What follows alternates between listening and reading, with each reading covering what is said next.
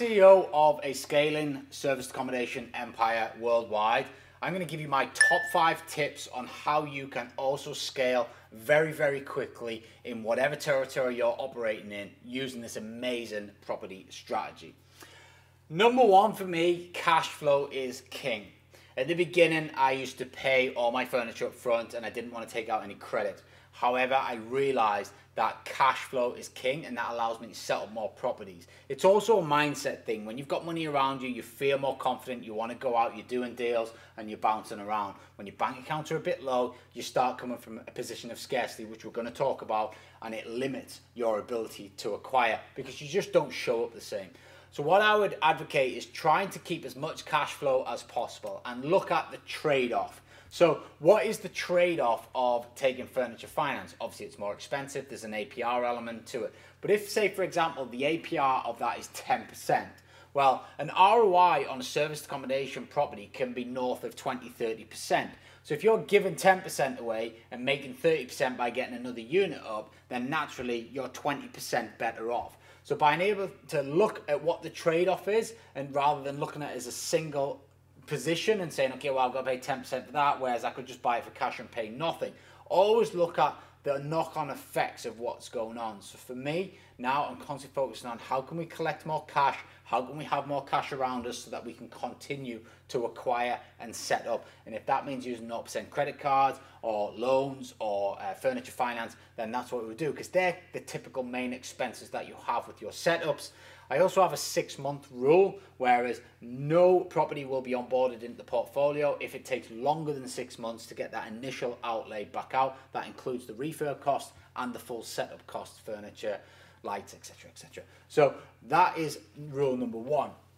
Number two, do not stop deal sourcing. And it's easy to say that, but I and I've made this mistake you acquire a load of property, you run out of money, or you acquire a few units and you think, I just want to sit tight and see if these play out first.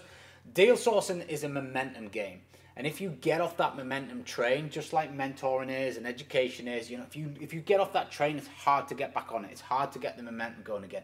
Estate agents will forget you in a heartbeat. If you're not in there all the time, making them aware that you're after deals, they will forget you. They'll move on to somebody else. So you want to make sure that you're staying on the momentum train with deal sourcing, even if you have no money. Continue to deal source as though you have. I say to my teams all the time, just imagine you've got 10 million quid in your back pocket at all times. Go out and find stock. And with that mindset, they go out and they bring opportunities left, right, and center.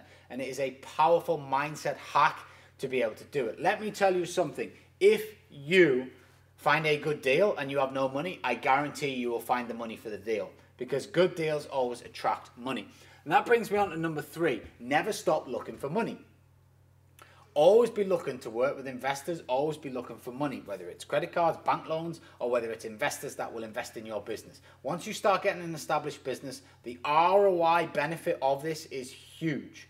So you want to be able to continue to go forward and you will be able to position yourself. Once you've got one two three four five units on the go you will be able to move your business forward with investors because you will have cash available because you can trade it off. I've got this great deal. Do you want to get involved? And you'll be able to prove it with the figures. So always continue to look for money even from day one. People will invest in this business because it is an investable business. And that then helps with the number two which is obviously continuous source now, number four, and this is probably the biggest one, okay, live with an abundant mindset. Too many people go into business and go through life with a scarcity mindset, fearful of having no money, fearful of what if it goes wrong, fearful of, you know, not getting the numbers right. Live with an abundant mindset. I have enough money. I can always make more money. I have enough knowledge. I can always make more money. You know, always coming from this abundant mindset. I can find the money if I find the right deal. You know, I am not living in this scarcity of oh, oh I've got to count the pennies or you know I've got to watch that those costs. So you know that is not going to get you very far. You have to come from this position that money is freely available. Listen, everybody on this planet could be billionaires. You know, we could share the money out and everyone can be billionaires, but it only goes to the ones that really think differently and come from a position that they know they can attract money. And when you start thinking like this, your confidence oozes, you end up getting more deals. That's why in the deal sourcing process, we have the 10 million mindset 10 million in your back pocket at all times, go out and get it. That feeds into this abundant mindset. How do you think my guys feel when they go into estate agents thinking that they've got 10 million in their back pocket versus 100 quid? It's a total different confidence level. It's a total different mindset. And ultimately, it comes out. Whether you think you are portraying it or not, you will be. If you're in a scarcity position, that's how you're coming across to people. You know, I've seen it time and time again with sales departments where a guy's on a bad roll and he gets less and less confident as he gets more and more desperate. The person who is the most desperate for the deal has the weaker position.